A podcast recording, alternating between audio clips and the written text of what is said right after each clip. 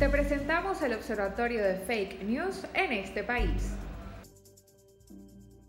Buenas tardes, mi nombre es Verónica Bastardo, formo parte del Observatorio Venezolano de Fake News como observadora en Puerto Ordaz, Estado Bolívar. Algunas de las unidades informativas que nos llegan pueden ser verificadas con herramientas digitales y un poco de investigación utilizando los recursos que nos ofrece Internet.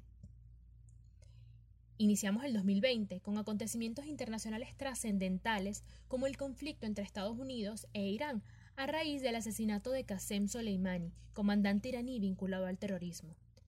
Esto desencadenó una gran cantidad de información que se intensificó luego del ataque a bases estadounidenses en Irak por parte del gobierno de Irán.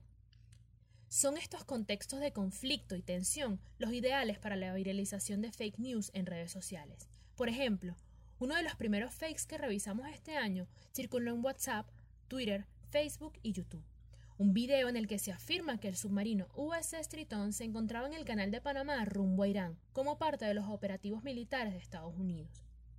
Sin embargo, con una captura de pantalla del video y usando el buscador de imágenes de Google, se puede verificar que se trata de un video de abril del 2017.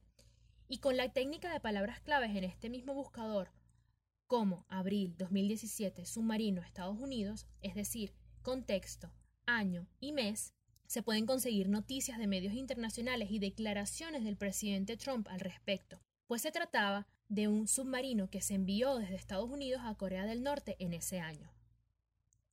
Otro caso de este mismo contexto que se logró verificar con herramientas digitales es el del video en el que se ve un arma automatizada que le dispara a misiles que vienen en trayectoria.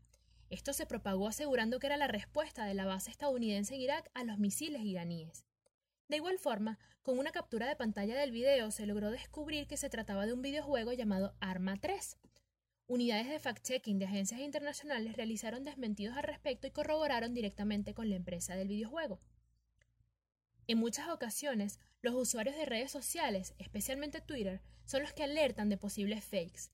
En las respuestas de estas publicaciones virales denuncian que se trata de una información falsa, y en varias ocasiones dan pistas para empezar con la verificación. Por ello es importante estar atentos del contenido que consumimos y compartimos en redes sociales, constatar que sea una fuente confiable y, por supuesto, seguir al observatorio en Twitter, arroba observatoriofn o en nuestra página web fakenews.cotejo.info para suscribirse a nuestro boletín y estar al tanto de los desmentidos. Continúen con más de En este país. Esto fue el Observatorio de Fake News en este país. Para conocer más sobre los hallazgos del observatorio, visita su cuenta de Twitter arroba observatoriofn.